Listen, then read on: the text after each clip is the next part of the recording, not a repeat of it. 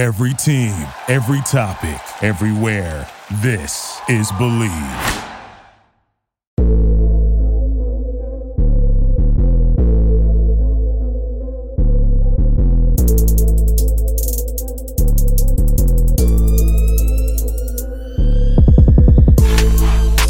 You are now in the middle of the NFL Trend Zone. I am your host, Dustin Baker. We're after the draft. Got a draft hangover, guys and gals. So we're going to talk to you about some of the winners and losers per our estimation, per our draft boards, some of the ideal fits, and go through the Bears, Broncos, and Vikings drafts with a fine tooth comb. First, however, betonline.ag is your number one source for all of your basketball information, stats, news, and scores. The latest odds and lines, including the latest player reports for this year's NBA playoffs. BetOnline is always your sports information headquarters of the season, and they've got you covered for all of your sports wagering needs basketball, MLB, NHL, right on down to UFC and boxing. BetOnline is the fastest and easiest way to get your betting information, including live betting options and your favorite casino and card games you can play right from your home. Head to the website today or use your mobile device to get in on all the action. Be sure to use our promo code BLEAV, Believe, B-L-E-A-V, to receive your 50% welcome bonus on your first deposit. Bet online, where the game starts. NFL Trend Zone. I am Dustin Baker. I'm here with the whole crew tonight. Jason's back from Florida vacation. We got Jonathan Baskerville to bring some of the Bears heat for us tonight. How you doing, Jonathan? What's good, Trend Zone? I appreciate you having me back again. I am Bill from Three Point Stands Podcast, where we don't experts we just give our takes, take it or leave it. We'll be fine either way. Oh, hey, we lost your Man. camera. Now you're back. Your audio never left, so we're good. Uh, Jason, For how was sure. your trip? A trip was good. Trip yeah. trip was good. You know, uh, enjoying the the the fun employment line for right now. um, I was I was fortunate enough to get about a two and a half week break from work prior to that trip. Yeah. And we're gonna finish it off with another two and a half week break before I delve back into society. So feeling pretty good about that. And you're cleanly shaven and everything. So yeah, cleanly can... shaven. Yeah, man. I, it's, it's you know a brand new guy. Brand yeah, new guy. Recharged. Uh, all right, Cody. We got some draft items to go into tonight. Uh, the draft. I think. I think it was about the level of unpredictability, we expected, starting with evidently Cody's guy, Jahmyr Gibbs. Uh, he went off the board really early. We'll get into that. Uh, but start us off, sir. We're going to go around the horn. You're going to tell me one winner from the NFL draft, whether I believe that's a team is what we had. Mm-hmm. Uh, well, I mean, we definitely got some good ones on the board. Uh, a lot of teams pulled together some really good drafts, more so than it seems than usual. But I want to leave some meat on the bone for y'all, not pick an easy one. Let's go with the Seattle Seahawks. Uh, this is a draft class that is providing a lot of stir in the fantasy community right now. With the running back they took in the second round uh, with Zach Charbonnet, but besides him, who I think is a great pick for real life football, maybe not for fantasy, uh, they got Devon Witherspoon, who is probably he's right on par with the corners that came out in the top five last year, and I wouldn't be surprised if he's even better than them or on Sauce Gardner's level. This is a defensive rookie of the year candidate. They got my wide receiver one, Jaxon Smith-Njigba, who I've on here have said is a Justin Jefferson, Ja'Marr Chase level prospect for me.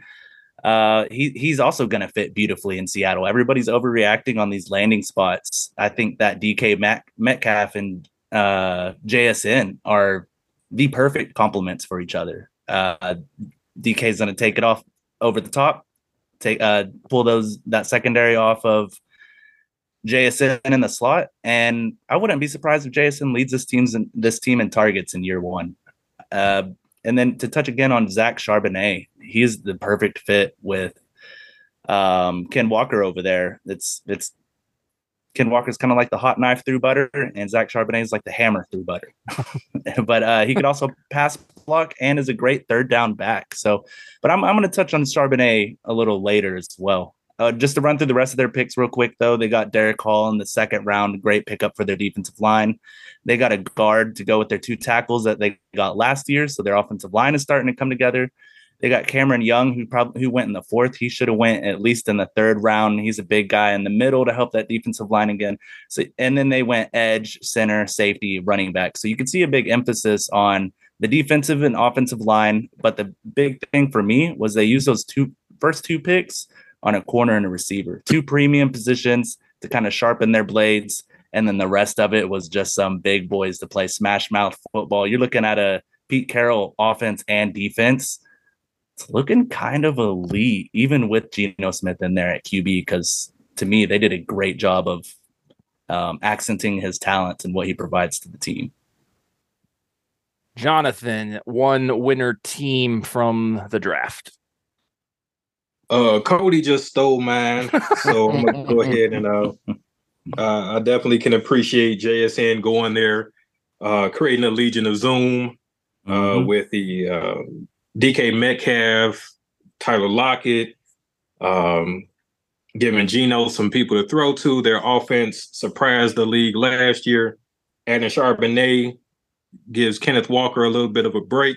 He doesn't have to go in between tackles. He can just use that speed. But I'll skip over Seattle since he went in depth on them. I'm gonna go ahead and say the Houston Texans. Um, it's probably easy, uh, probably low hanging fruit, but I like that they were able to reestablish a quarterback of the future with all the nasty taste of the Deshaun Watson situation. Uh, mm-hmm. Uh, they'll be able to move past that. Um, easily, CJ Stroud is was easily considered top two, even though draft night they kept saying he might fall. I, I knew that wasn't going to happen. then uh, from 12, uh, they made a boss move and they gave up a, a bit of a cap, uh, a bit much in capital. Uh, could have waited to see if anybody failed, but they knew who they wanted. Moved up and got Willie Anderson Jr., which is from my uh, favorite college, SEC dominator. Usually they've fallen off a little bit. Uh, Alabama. Uh, so they got their edge rusher of the future. Got CJ Stroud, John Metchie be coming back. Uh, that's a, a blessing in itself. You know, beat cancer, and will be able to be on the field week one. So uh, Stroud will have somebody to throw to. Um, I believe they drafted one more guy. I can't remember his name. I'm sorry. Uh, but their draft was from the first two picks mm-hmm. was was knocking it out the park. You know, they got two top draft, uh, two top guys from the the big boards, uh, reset their franchise for years to come. You know, Cody, you Tank Dell, by the way. Oh yeah, yeah, yeah. That's him. I'm sorry. Uh, Houston to Houston. I thought that was kind of neat. Right when you were talking about Seattle, both of you, um, it kind of so remember last year about this time, probably after draft, we were we put them in the doghouse and we, you know, in bottom bottom of our power rankings.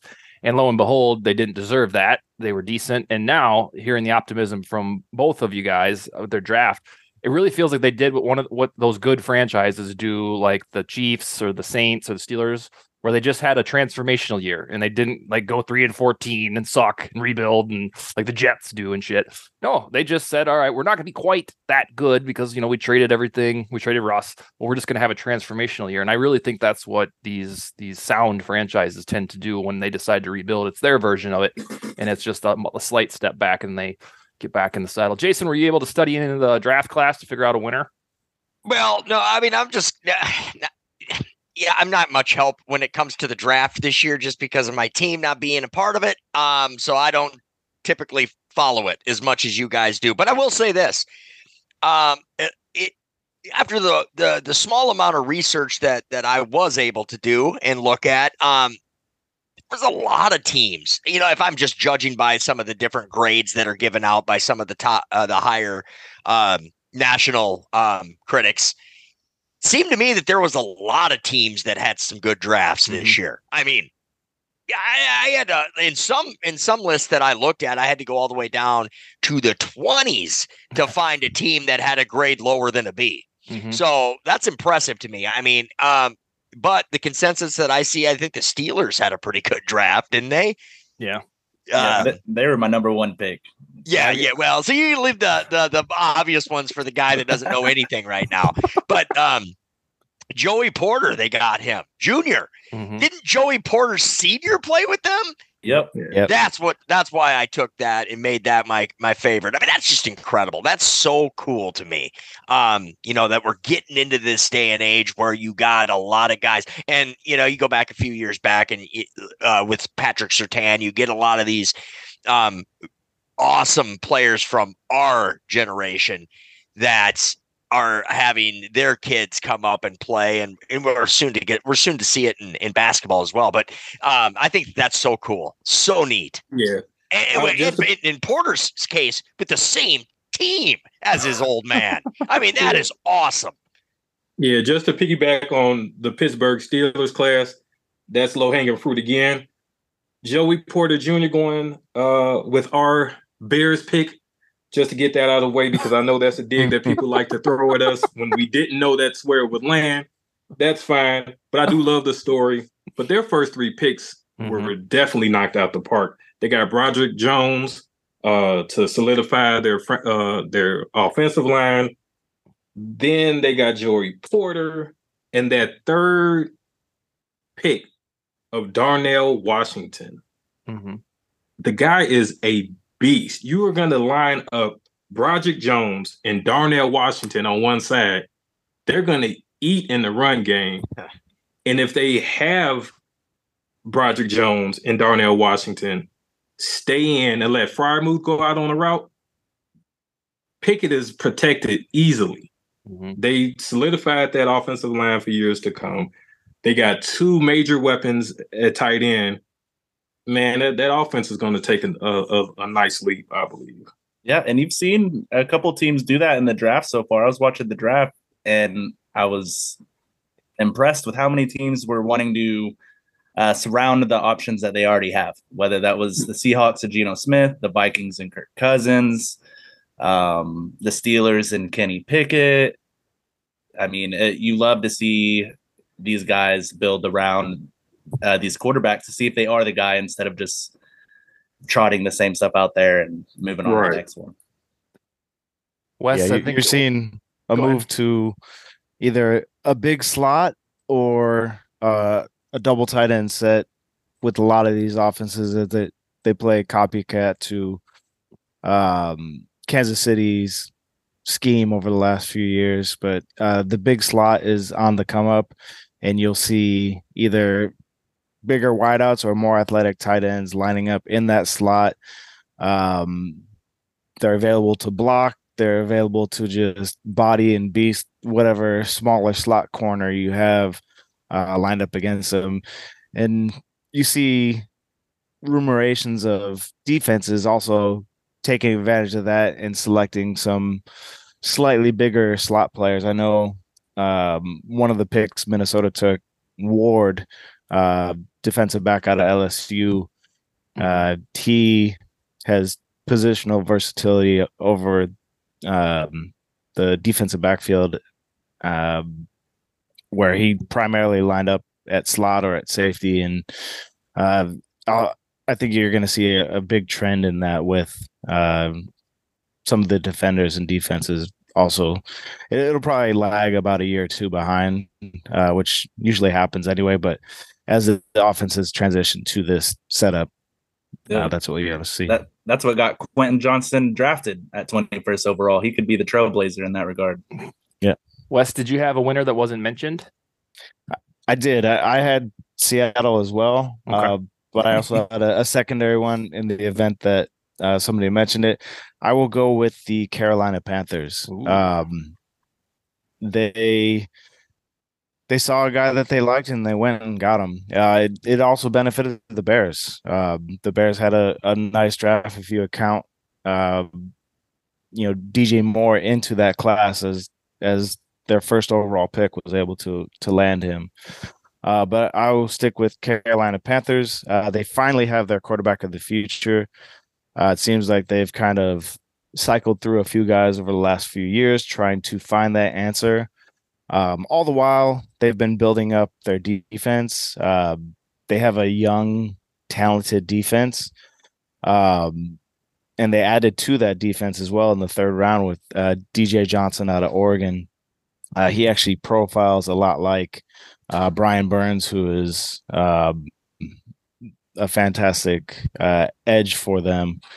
Uh, and then in the second round, they added uh, Jonathan Mingo, who um, a lot of people are high on. Um, and he gets to um, learn and sit behind uh, Adam Thielen and um, you know their receiver crew, and you know he he has the the possibility to make uh, some strides as the season goes on as well. So um, they were kind of light on picks, but uh, I like their class because they were able to identify the guy they want and go up to number one and get him. Yeah, yeah. Real quick, I do want to comment on the on the Panthers situation because think about think about this for a second. So they get they get their quarterback, and let's let's hope and, and let's hope that this guy can come in there and play up to the potential that we all think that he can. Um, but think about this: over the last three years, Carolina has had because they, they had Sam Darnold and Baker Mayfield on the team at the same time. Mm-hmm. Those two guys were top five quarterback options in that coveted quarterback draft. What was it now? Five years ago? Mm-hmm. Five years ago. Both of those guys supposed to be, well, Baker, I don't know if he was a top five projected pick, but then he went number mm-hmm. one. Nonetheless, though. So this will make the third top five quarterback that they've had on their team in the last three years that were all projected to be just these guys. I, I, mean, I know a lot's changed since then in Carolina, but man, let's hope that this guy can can do it. Yeah, I think they got an exciting future, especially with the coaching change. Yeah, getting, for sure. Getting getting Rhule out of there, getting Reich in there. You know, we all got to see it. You know, manifest week one and see what they do from there. But you know, they got DJ Chark. He should be coming in there healthy. Adam Thielen. Uh, Miles Sanders should be able to take some uh, some pressure off of him in a run game. Their offensive line is yeah. decent. And imagine, know. imagine this though, just for a second. This is just fantasy world right now, though. But think about this: five years ago, if somebody went and told the Carolina GM that, "Hey, hey, don't worry about this draft because in in three years you're going to have both Sam Darnold and Baker Mayfield on your team." trying to find a way to get rid of them. Oh man, start over, and you won't be able to get rid of them to save your ass. Oh man, God, think, that's so weird.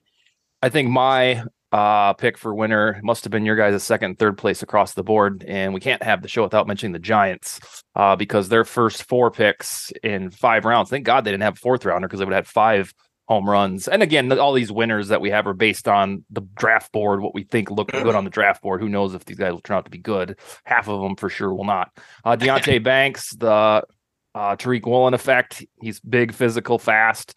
Think he's going to be good. I, I know John Michael Schmitz from my school, University of Minnesota. He will be good. You can you can write that in blood somewhere. Jalin Hyatt should, should get some attention within a Giants offense that has been, you know, screaming for pass catchers for a long time.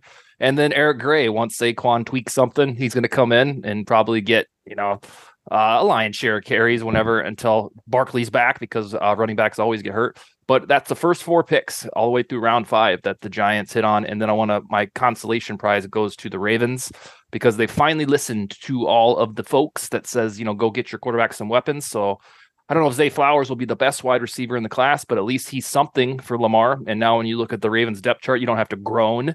And then uh, Trenton Simpson was falling down the board. the Vikings had a shot at him.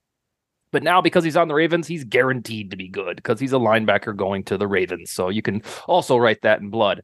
Cody, a loser from what about what draft. about the Colts real quick? Colts yeah, draft. Colts they, Colts were on my list. I, was, I almost okay. did the Colts. Yeah, with right. you got Anthony Richardson, great, great, great franchise changing pick. Julius Brents it might be the most physically gifted corner that we've seen come out of the draft in the past couple years, just like body measurements and things like that. Josh Downs, who they got at overall 79. This pro- this was a top 50 player on my board, and he would have been a first rounder if he wasn't five foot eight and as heavy as a wet towel. And then you got Blake Freeland, a good uh, pass blocker tackle out of uh, BYU. Let's try to say this name real quick. Uh, Edge out of Northwestern, Adetomiwa uh, Adebawore. That guy is super, super athletic edge defender. Colts knocked this one out of the draft. Also, want to give a shout out to running back Evan Hull. This guy had pretty much the same testing as Bijan Robinson, but he's not Bijan Robinson. Came out of BYU, great pass catching back, super underrated addition to their offense. The, the Colts always draft well. I think that's just kind of the way it way it goes. I don't know what I don't know what it is, but every time yeah, look, they do. Yep. Every time I look down into a free agent class or uh, a draft class, they they know what they're doing. Must be the Ballard way.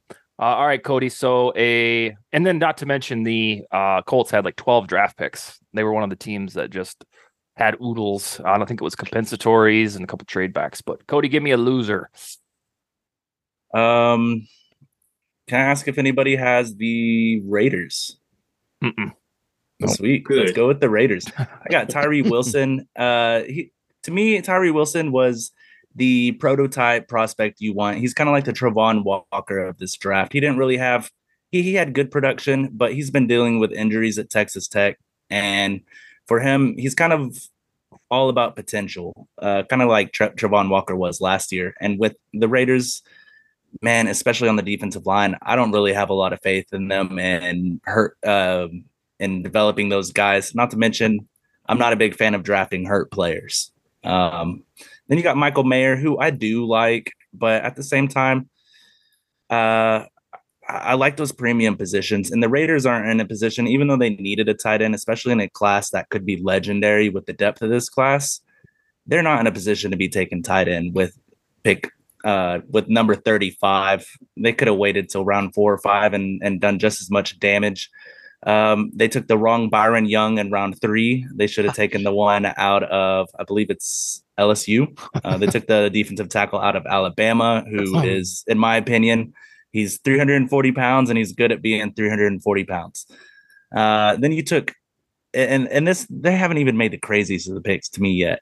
I'm watching this draft hoping for a running back to get day two capital somewhere.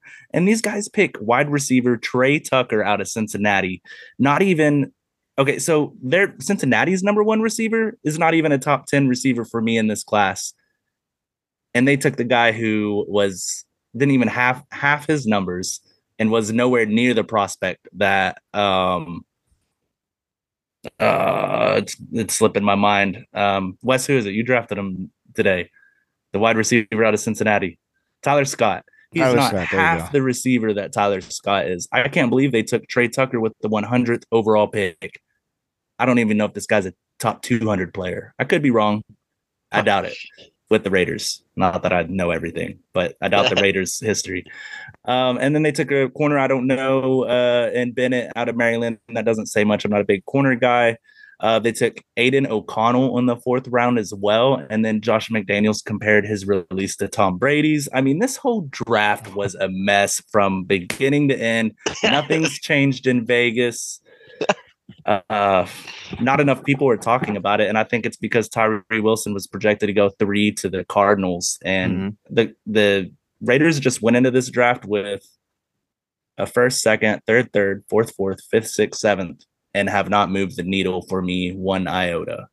I can tell you, I can tell you why it's not. Your theory isn't gaining attention. It's because the uh Raiders didn't utterly fuck up. They didn't like do something mind-boggling in mm-hmm. rounds one or two that was like what, and therefore yeah, Quentin Johnston seven overall. Yeah, therefore since they didn't do that, it was like oh okay, yeah, no, no, yeah, we like Michael Mayer in the first round. Yeah. it's like that's not even a position that the Raiders do not need to be drafting positions that don't get paid. Pretty much, yeah. If so you're think- if you're a shitty team, don't take a safety, tight end, or running back. Even running back, I would take over tight end just because you could culture change your offense. Yeah, I think it's just because they didn't have something ghastly that's happened in the last 30 years. They just had the oddities you mentioned. Yeah. Uh, yeah, it was kind of like, all right, well, at least we didn't do the almighty. Like some people thought they would come away with the quarterback of the future in this mm-hmm. draft. And it's like, oh, we're rolling into this with Jimmy G and, and Aidan O'Connell. Yeah, and then for, fucking hell bent with Jimmy G. For real, yes. we, we, what we joked about two months ago it, with Derek Carr and Jimmy Garoppolo just doing the Spider Man meme, it turned out to be true. That's all it's yeah. gonna happen. If I was even, a Raiders fan, I'd be like, really? Yeah, they even both drafted quarterbacks in the fourth round who are spitting images of the quarterbacks they currently have. Literally, um, Derek Carr's from Fresno State and Jake Haener, who they also took in the 4th mm-hmm. round, also from Fresno State. I mean, these quarter these teams are all about the mid right now. They just want these ticket sales. Oh man. Uh, all right, Jonathan, a, a, loser in your opinion. I had to decide between the 49ers and Washington. Mm-hmm. You know, Washington not going for quarterback and depending on Sam Howell and trying to convince the world that he's the next best thing to slice bread. But I'm gonna go ahead with the 49ers. Hopefully Washington wasn't somebody else's, and I I didn't give a little hint to that. But the 49ers, it wasn't necessarily because the players picked. I believe they got pretty good value for every pick they had. But first of all, they started with no picks until the third round. And they decided the second pick of the third round to pick a field goal kicker. Yeah, they lit like, them all on fire, Jonathan. They lit all their picks on fire. Like what? Like a field goal kicker in the third round. Yes, he was the best field goal kicker, but he would have been there in the fourth round even. But like you go that in the third round, like that was talked about for at least five to ten minutes after that pick, and a couple of days after in other articles. But not only that, they they have a stacked roster, so it's kind of hard to nitpick players or who they selected, mm-hmm. but they are so injury prone. It's like, man, you could have used that third pick on any yeah. of any depth. Your your yeah. running back, your wide receiver areas, your tight ends. Uh, they use they did use a pick on the tight end. I'm sorry, but Jesus, just like some of premium area, uh, premium area, just solidified depth.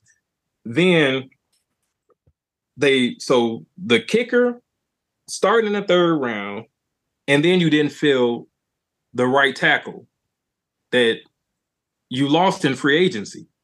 So obviously your run game is top notch. So maybe it's another one of these things where the genius coach is thinking, I do this. Mm-hmm. I'm not worried about it. I could put anybody out there. I can try to anybody out there. We'll be fine. But you, you selected a field goal kicker. You didn't solidify the right tackle, and you didn't solidify enough offensive depth. When you know Kittle is kind of brittle at times, you know Deebo one Deebo injury away, one Kittle injury away, or a combination of both, and that's pretty much your offense. So that's they my didn't, that's my loser. They didn't take a single offensive lineman in this draft. It's right. insane. It took a kicker with the 99th overall pick. It's and they, well, especially after losing McGlinchey too. You'd think that they would have shored that up, or did they replace him in free agency? No, I'm pretty sure. Nah, nah, I don't think so. Give it that kicker. The other, the other thing, Jonathan, I had not, the Niners of one of mine if they weren't spoken for is that they didn't have any first round picks because they traded them for Trey Lance, and they're currently mm. possibly talking about trading Trey Lance, and nobody cares about the the what the hell is him there. Like you, ha- you didn't have these picks for a reason, and now you want to get rid of the guy you traded the picks for now they're the Niners and they're found foundationally sound, so nobody really cares. But that's not a good look. Like, yeah, I would have absolutely like lost my can't say that word, but you know, lost my head, I guess. uh, if they traded Trey Lance, because I don't believe they would have got everybody was, you know, saying what they possibly could get a first rounder, a second rounder. I'm like, the dude hasn't played three games, has he? So how how are you going to get a first rounder back it's not that, that I don't yeah, think that would happen. That's what if you trade Trey Lance and then leave it to Brock Purdy, it's like you admitting defeat. Mm-hmm. So even if you did try to recoup any capital from that Trey Lance trade, that would have made the grade even worse. That would have made the, they would have been the subject of of major criticism through the whole draft. Oh yeah, no, nobody's given up anything for Trey Lance. That guy hasn't played football since 2019. Mm-hmm. Yeah. he's he's they're right. gonna have to see him be good or bad first, because in order for him to get out, he's gonna have to get cut or traded, and he's gonna have to be good to get traded or bad to get cut. Well, yeah. the problem is now if he is indeed traded, let's say the Niners, for whatever reason, are like, yeah, he's going to be a distraction, so we just want Purdy and Darnold you're going to trade him somewhere where he's probably going to sit behind somebody this year. And by the time he takes the reins as a QB1, it'll be 2024. And to Jason's point, the last time he played was 2019. And you're like, well, this is five years here, folks. We don't we don't yeah. know. Is that a little long? Josh Rosen effect. Yeah, yeah five years, long time. This it, lots has happened since he's last played football. Yeah, it's it's it's weird. So I'm hoping for his sake that he can somehow win the QB one job, which the Niners probably want him to do. But then that's also a slap in the face to Purdy. Well, it's it's it's it's because he sat out that whole like the COVID year, right? He sat mm-hmm. that mm-hmm. year out of college. So even before he was drafted, it was two years since he played. Mm-hmm. and now, God, the time is just ticking year after year's rolling by, and he's got he's going to be like 28 soon. well, he's only 23. That's his saving grace. he's he's a rookie. He's, he's he's younger than a lot of these rookies. But he's still he's still younger than Hendon Hooker's like 20, 30. Yeah, yeah. so, uh, Wes, I forgot to mention we hilariously none of us mentioned the Eagles for winners at all. Uh, which is quite funny because like they were universally considered the, the winners. But give me your loser, Wes. Uh, my loser, I had two to pick from. Um, I'm gonna stick with my first one though. I will go with the Miami Dolphins. Um, when the 2022 season began, they had two first round picks, amongst others. Uh, they traded one first round pick for Bradley Chubb.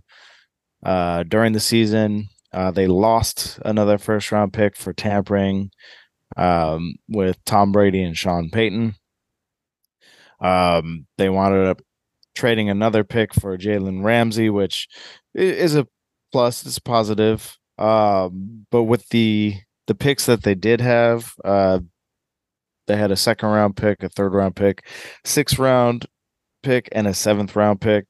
I just don't think that they did enough to add value. Uh, their second round pick was probably their best one. They took cornerback Cam Smith out of South Carolina. Um, he should fit in seamlessly to Vic Fangio's defense. Uh, but then with the third and sixth round picks, they took a running back and a wide receiver, which to me, uh, they are not positions of need.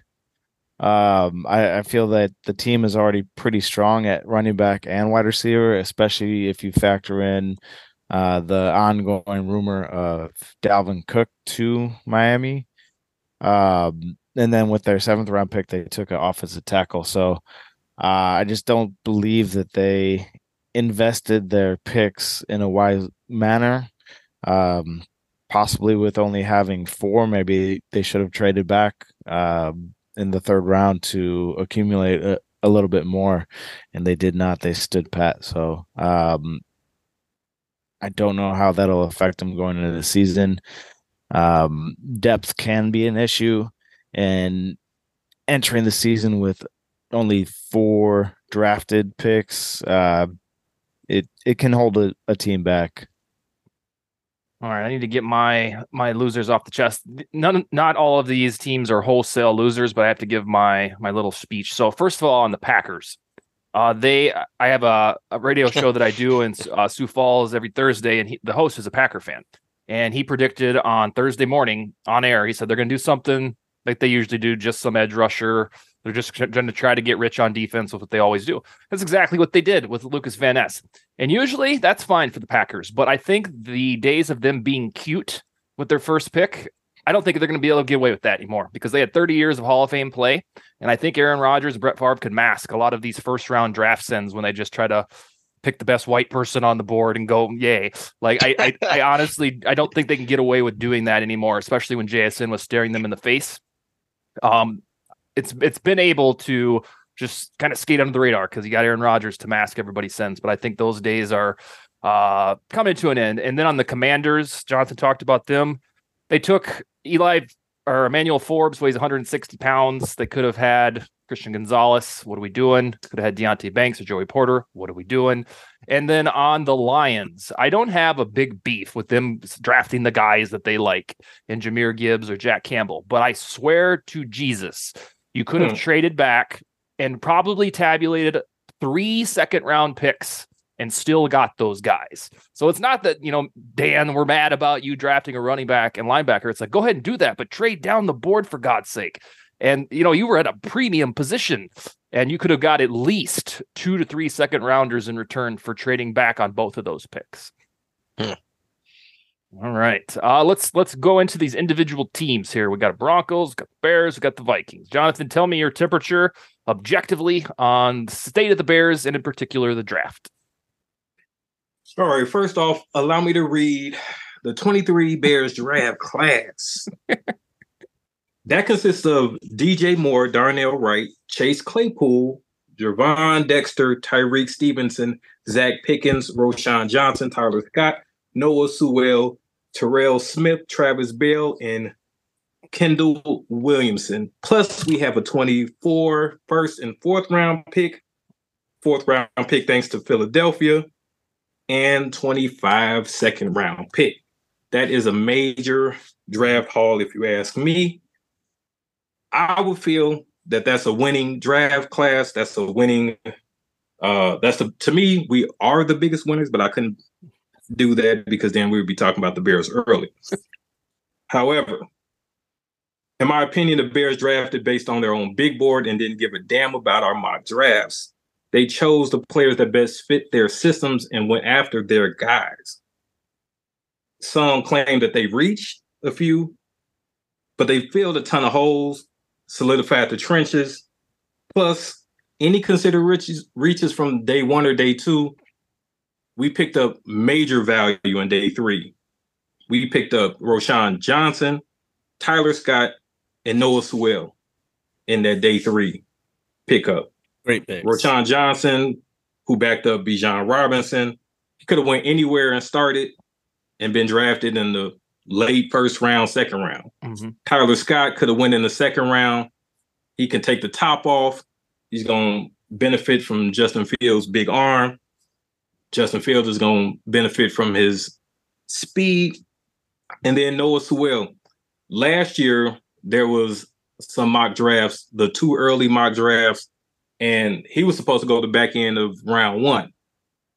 The linebacker from Oregon, if mm-hmm. if nobody knows who that is.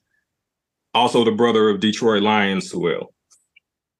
So now we get him in the fifth round. That's easy money, if you ask me. so our linebacker corps, we've uh, put a ton into depth uh, we got Jack Sanborn waiting, so I believe him and Sewell are going to battle for that spot, that last remaining spot. Roschon Johnson, I believe he's going to come out as the starter. Oh wow! Yeah, that's my favorite player in the draft. that was my biggest. Like I jumped up and screamed when we selected him because I had been telling people we are not going into the season with Khalil Herbert and D'Onta Foreman because we need a three down back. We need a back that's good in pass pro, and we need a back to receive out of the backfield. Yes, you can have, you know, scat back Travis Homer out there, but if you can get a complete back and you can get him in the fourth round, why not? That's easy money too. Mm-hmm. So it. that it's just so sweet. It's, we're gonna run. We already ended last year as the number one run offense, and everybody says that's because Justin Fields ran. Granted, but our our run scheme is is is is massively impressive as it as it is the outside run zone. So it's it's going to be easy money for Foreman, Roschon Johnson, and and Khalil Herbert. Herbert can focus on you know outside running. Doesn't have to worry about bashing them, uh, bashing in between the the the guards or the tackles are going up the middle. Roschon Johnson and Foreman can take care of that, and we can wear down defensive lines. Tyler Scott again is going to take out take the top off of defenses, allowing DJ Moore and Mooney to work, you know, the intermediate. And then Noah Sewell, I believe, is going to do well. He can pretty much he has linebacker versatility, so I believe he can, you know, add depth at at any spot, and he can he blitzes like crazy. Like the man is a monster in the blitz game. So I could see a lot of packages where he comes in either with his hand in the ground as a nine, you know, as a, as a nine, not edge rusher per se, but a nine tech or something like that, where he's coming off the edge, screaming off the edge. Um, I like our draft class simply because it filled enough needs. We needed a whole lot of talent. So it feels like he added, you know, defensive line depth with Pickens and and Dexter, cornerback depth with Tyler uh, Terrell Smith, and obviously Stevenson is going is a all around baller. Mm-hmm. Uh, he can play great zone. Fit. Yeah, great scheme fit. He can play zone. He can play man press. He can pretty much do it all. And then Terrell Smith uh, in the back end of the draft in day three, he could be our future safety if we decide to move on from Eddie Jackson or Eddie Jackson gets old in the tooth. Uh, he's got versatility at safety or cornerback. It's, it's a lot of versatility in our draft, basically, is what I'm saying. So I'm all for it. That that kind of took us out of the basement. Uh, and, and, my feeling, I'm not sure where we're going to place. I'm not ready to put a a, a, a winning or, or, or how many games we're going to win per se. Uh, but I feel like it, it took us from USFL team to an actual NFL team. Dude, I think you nailed it. I think that you you just described their draft without really showing very much bias, in my opinion. Um, yeah. They're they.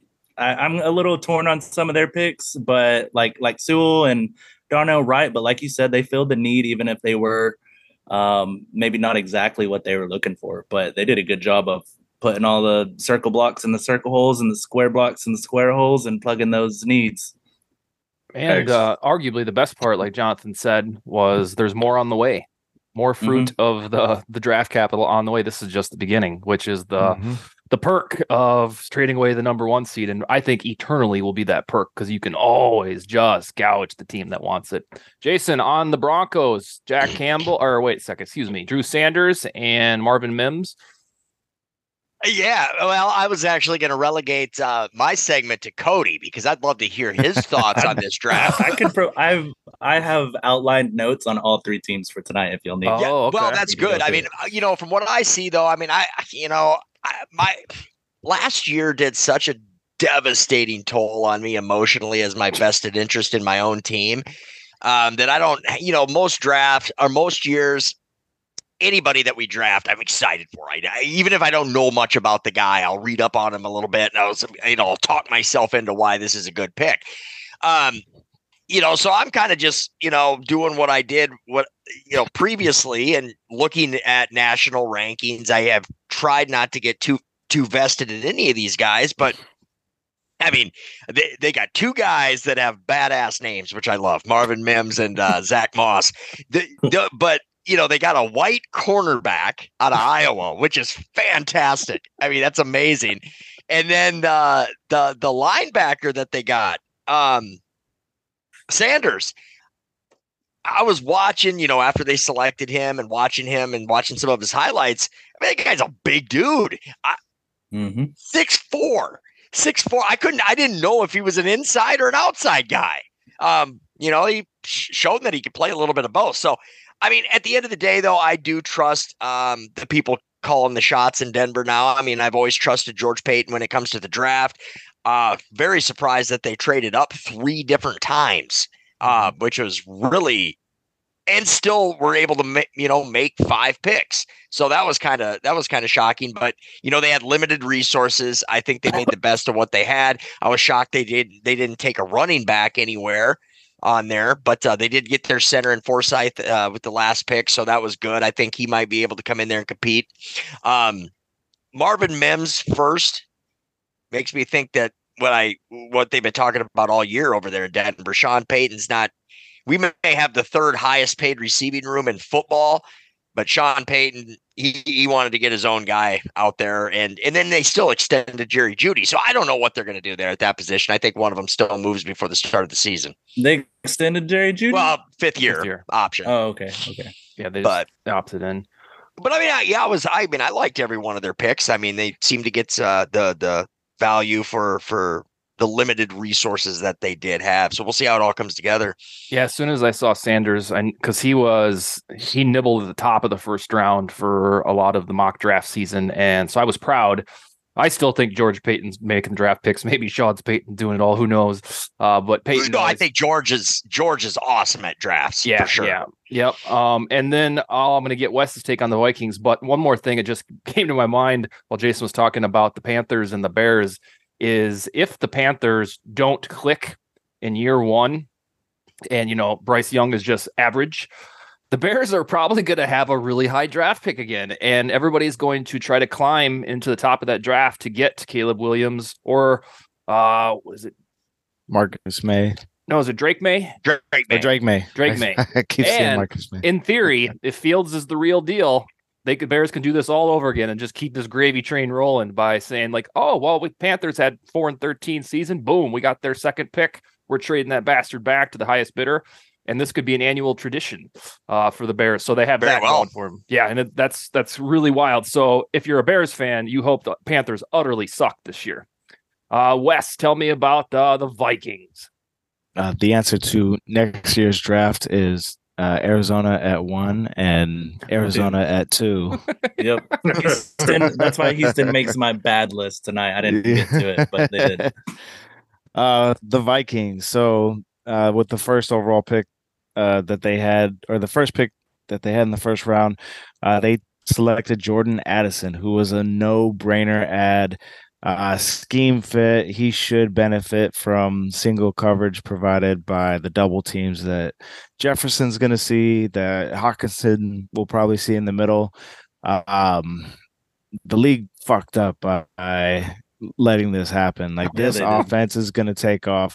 What I want to see now is I want to see the Vikings go and extend Cousins. Um, they have a void year for next year, so if they don't re-sign him, that I think is 25 mil uh, in the void year we'll go against the cap, and it Yep. And lose leverage. just not yeah it's just not smart money uh, he came out today and said he do- definitely wants to be back i think it makes a lot of sense just to extend him and keep this train roll- rolling Uh, these weapons that he's going to have around him are going to be phenomenal um, they followed up the addison pick by um, adding Mekhi Blackmon, uh, Jay Ward, and Jaquelin Roy on the defensive side. Um, Blackman came out of USC as well as Addison. Uh, Ward and Roy came out of LSU. Um, a lot of people, a lot of pundits were saying some of these picks were reaches. I'm not buying into that. I, I think that Brian Flores, our new defense coordinator, had a lot of say in what guys he wanted. Uh, if these guys are Flores' guys, they're going to be good. Uh, they're going to be good for what he's trying to do. Uh, so I'm all for bringing these guys in. Uh, they rounded out the draft, taking taking a uh, quarterback in the fifth round out of BYU, Jaren Hall. Uh, he is a little bit older, uh, 25 years old. Uh, after doing um, Mormon mission at BYU, uh, he does have a, a small um, injury history, some concussions, but I like what he profiles as as a quarterback. And then uh, I think they got a steal in the seventh round with DeWayne McBride as well, uh, who should contend for some carries this year if the Vikings move off of uh, Dalvin Cook. When the Vikings move off of Dalvin Cook. Of course. yeah, otherwise they got five running backs. It's like, what are we doing? Uh Wes, did he miss anything? Cody. No, No, excuse No, me, no, Cody. Cody. Yeah. Uh, let's see. I, I agree with his take that some of these were by pundits are considered reaches. Blackmon surprised me, but after digging into that, turns out he's it's just. I mean, for other teams, he could be a 150 player. For us, he was uh, valued at 102. Uh, Jay Ward, I'm gonna have to see some something on. Uh, like Wes was kind of saying earlier, you kind of showed me maybe what they plan on doing with that guy. He, he might be a big slot eraser, um, and that just might be his role. And then uh, Jaquelin Roy, I still not too studied on, and I'm as I'm sure y'all know, I am not a fan of the Jaren Hall pick. Man, at, at Senior Bowl, they had people trying not to snicker on the sidelines as this guy was taking so long to process where to throw the ball, taking sacks. I mean, this guy looked inept amongst his peers as a senior. I mean, if he was uh, early declare, that might mean something else for me. But you couple that with the fact that he's that comfy BYU. Um, Tennessee and BYU, if y'all don't know, are the most comfortable places in the nation to be a college quarterback at the moment. Um, I mean, this guy first first yeah, I'm just not a fan. Uh, DeWayne McBride in round seven, I think, is a great pick. If if something were to happen to Alexander Mattison um, early on, I think that bringing in a veteran, they can maybe get things done with the um, the guy we took last year and McBride. His name's slipping me right now, but McBride is, is great. Yeah, Ty Chandler. McBride is great. One and two down uh, running back. Ty Chandler be a good third down running back, maybe. Um, Alexander Mattison can do a little bit of it all. Just a great pick for um, Dalvin Cook insurance, especially round seven. DeWayne McBride should not be round seven running back. He's top five pretty much in every college football metric, uh, stat wise, including uh, yards after contact, broken tackles, and yards of 20 plus yards or oh. runs of 20 plus yards. The only thing he's not allowed to do is catch the football. UAB, they they didn't, they didn't we don't do that here. So he had yeah. five catches in his entire career, which is really really low. Uh, the biggest takeaway from the Vikings draft, uh, if you're new to any of this, is they had the league's 31st ranked defense per yards allowed, the 27th best defense per DVOA. So all shit. And what they do, they drafted a wide receiver with their first pick. So we are back to an era of decadence on offense where, where, we are trying to be uh, just score more points than the other team. Uh, I think I wrote or tweeted somewhere the other day that the Vikings' goal is to score 28 points a game, and the other team can score 27, and that's fine because that's the way that they're headed. Unless Brian Flores does more with less.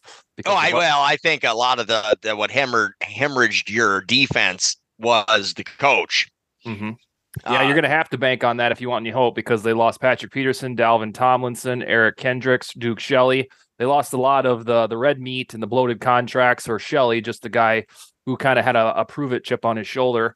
Uh, but yeah, he's gonna. Brian Flores evidently has a vision with cheaper, younger, faster, meaner guys because uh, Deonte Banks and Joey Porter were staring the Vikings in the face, but they said, you know what, we're just gonna we're gonna have we're not gonna we're gonna make it so you can't have those games to sell out on Justin Jefferson anymore. Because if you do, we're gonna slap you with Addison. And that had to be the mindset.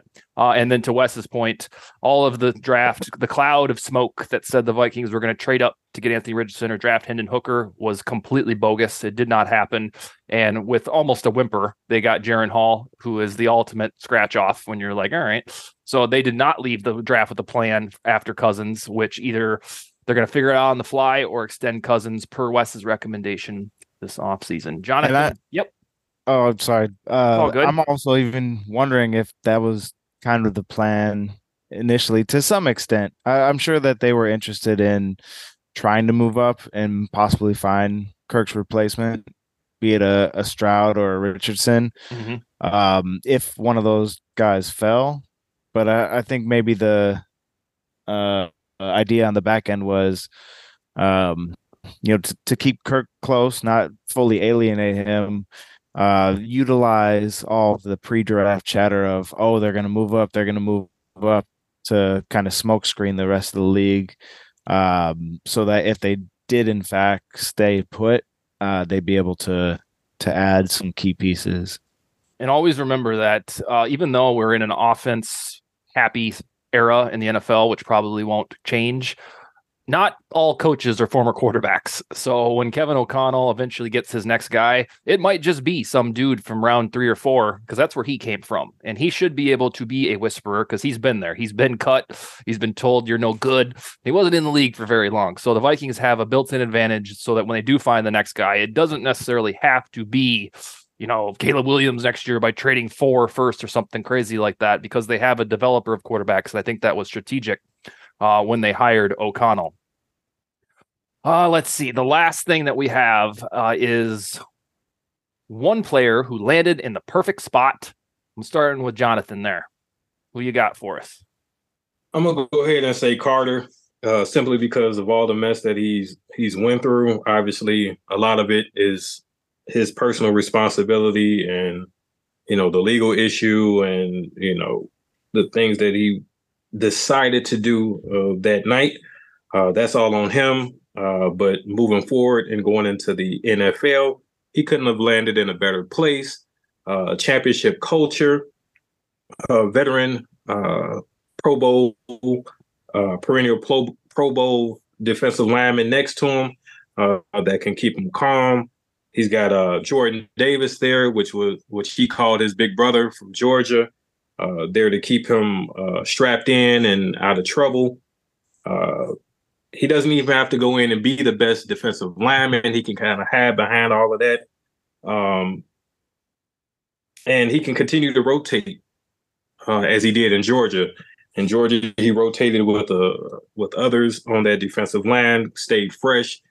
So a lot of the issues with him either taking off plays or uh, being out of shape may not be major issues if he's if he's not taking the majority of the snaps uh, in an NFL. If he went anywhere else, like let's say the Bears, he probably would have uh, been forced into the starting lineup, uh, forced to take the majority of the snaps uh, because of the fanfare as well as where he would have uh, been taken. But all of that pressure is off of him. He's got people around him from Georgia, the, the Philadelphia Bulldogs, if you will. so he'll be able to kind of chill and and kind of sit back and and and bask in the ambiance of a, a, Super Bowl contending team and not have to really feel that major pressure. And that culture there should should be able to calm him down and allow him to have a, a excellent NFL career. Jason, did you identify one guy on the board who's in a good spot? Well, yeah, Bijan Robinson. Oh, yeah. I mean, he goes to the Falcons. The Falcons ran the ball all the time last year, and did you know? I mean, I had the privilege of having a couple of those guys on fantasy um, throughout the year, and they they always seem to seem to do well. So, I mean, I I think he could. You know, I think he went to the perfect spot for sure. Um, I can't wait to see what he does down there. In the one thing to keep in the back of your head about the Falcons is Desmond Ridder presumably will be the quarterback one. And if they go the way of having a underwhelming season like 5 and 12, 4 and 13, then they'll be in the Caleb Williams sweepstakes too. And you could be looking at Caleb Williams, Bijan Robinson, Kyle Pitts, and Drake London. And that, oh, that would be that would be a juicy way to start off one's career, especially if you're considered the next Mahomes. Wes, your ideal fit. Uh, I might be stealing somebody's thunder here, but I will go with uh, Deuce Vaughn uh, oh, yeah? to the Dallas that name is Cowboys. badass too. Um, what a great story. Uh, day three of the draft, sixth round. Um, Deuce Vaughn gets a call from his father of all people, mm-hmm. uh, asking him if he wants to come to work with him next week. Uh, his father is a scout for the Dallas Cowboys, so uh, I think that's just kind of a, a storybook um, spot for him to land. Um, he'll probably be more of a um, return back, uh, maybe some spot plays at running back, uh, just due to his overall size. But um, I think it's a great spot for him to land uh, and and be with family like that. Amen. I think uh, Deonte Banks in Wink Martindale's defense, Giants is just what they needed. I can tell you firsthand. The Vikings played the Giants twice. First game was glorious. The second was not inglorious. Uh, and they needed cornerback help, believe it or not. And I think Deonte Banks will just be this clay that can be completely bended to Wink Martindale's desire. And then I'll probably steal one of Cody's, at least for fantasy purposes. I think Rashee Rice going to the Chiefs has all the upside in the world because besides uh Kadarius Toney, Sky Moore, and MVS. Chiefs got a bunch of guys. Nobody's concerned about it because Mahomes works there. But in theory, if Rashee Rice is the real deal, I don't know if I'm saying that right. Hopefully, um, yeah, he can feast solely because he is a coworker of Patrick Mahomes. Cody, take us off air with your one or two of your best fits. Dustin, don't ever link my name to Rashee Rice again. Oh boy, he's not he a quarterback. My, I'm he, sorry. He is he is on my undraftable list. His his whole profile coming out of college is crazy. The only reason okay. why I do like him is apparently Pat Mahomes has been working out with him and asked him to draft him, which I always think is wild. Do y'all give any credit to uh, those reports that quarterbacks are asking for these players, like yeah. CJ Stroud asking for Tank Dell, even as yep. a newly minted Texan? I do, yeah. In this mm-hmm. new era of player empowerment with Twitter and social media. Yeah, I think it when you have the the pull by a quarterback to say, "Go get me that guy," especially if you're Mahomes, it's like, "Aye, aye, we'll do it."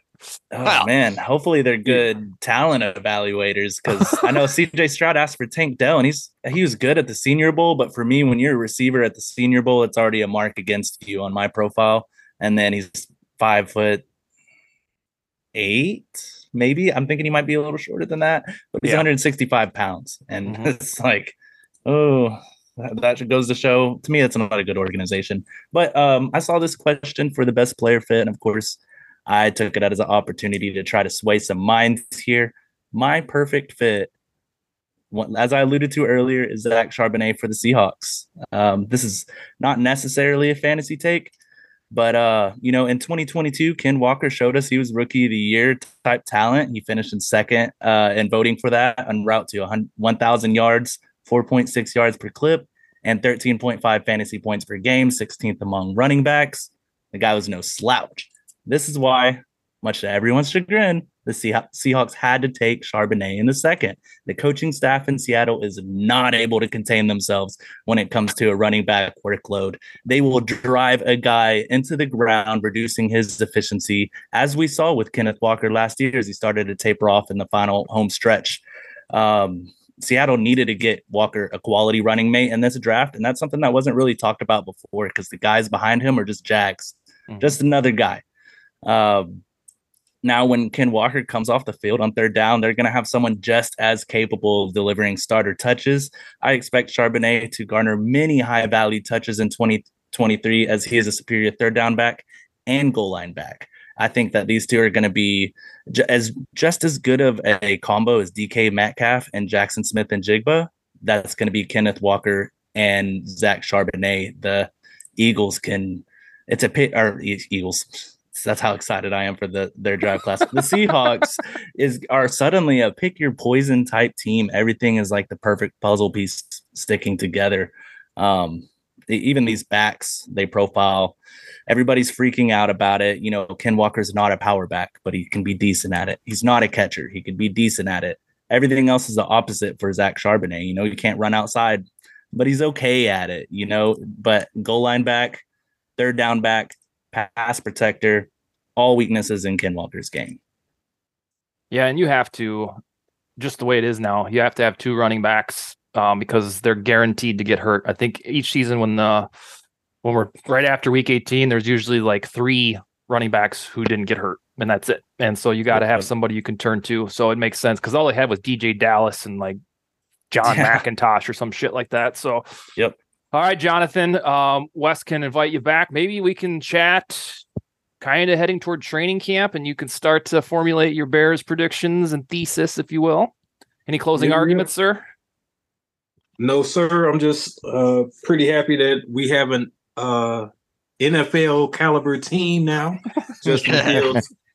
And Justin yeah. Fields got his uh, protection, his bodyguard, and Darnell Wright. I don't know if y'all seen the interview where they asked him uh, what would happen if uh, Fields got hit after the after the whistle, and he said they would have to meet him in the parking lot, basically. so you gotta love that. You got you got uh, Jenkins and and Darnell Wright, the bullies on the line. So we'll we'll finally be able to protect Fields. So I'm all I'm happy about that. And I got a question for you, Jonathan, real quick before we leave. Yep. Um, do you think the Bears have done enough to surround Justin Fields with enough talent to be able to make a decision on him if he doesn't blow people away this year?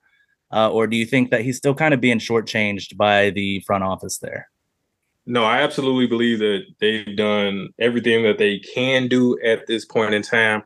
You got you went out and traded back from the number one pick to get DJ Moore. Last year, you got Chase Claypool, which trading for a wide receiver in the middle of the season uh, doesn't always work out. You don't get to training camp to learn the the the actual um, playbook.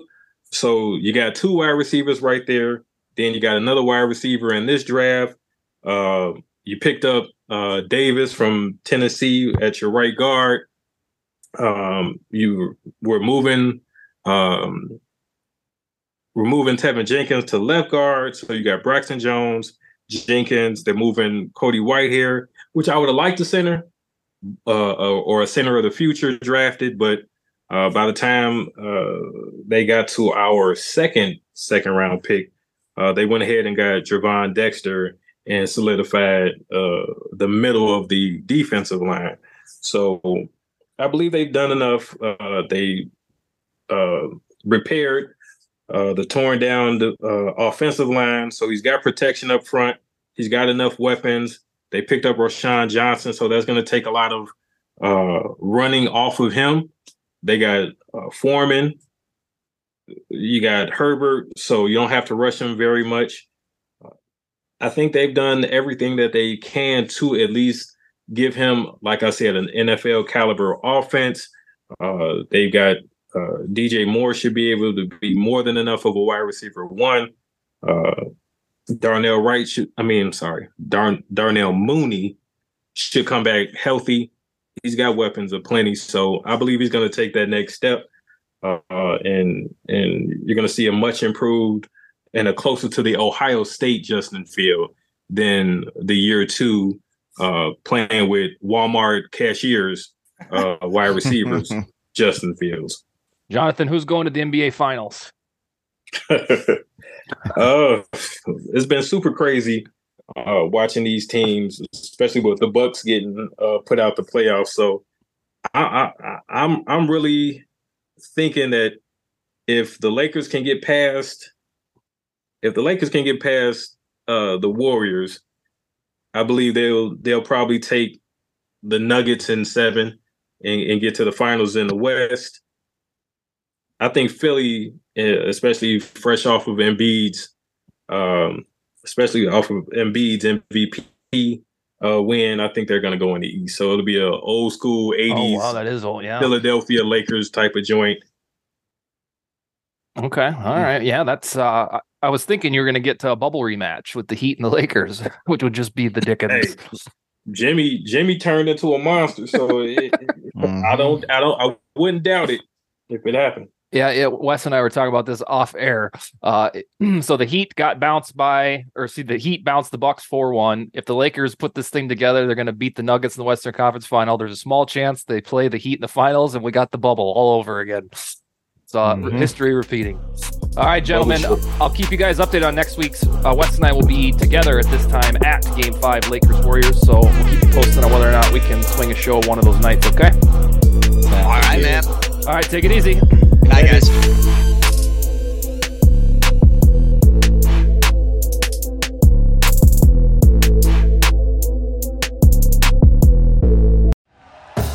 Thank you for listening to Bleav. You can show support to your host by subscribing to the show and giving us a five star rating on your preferred platform. Check us out at Bleav.com and search for B L E A V on YouTube.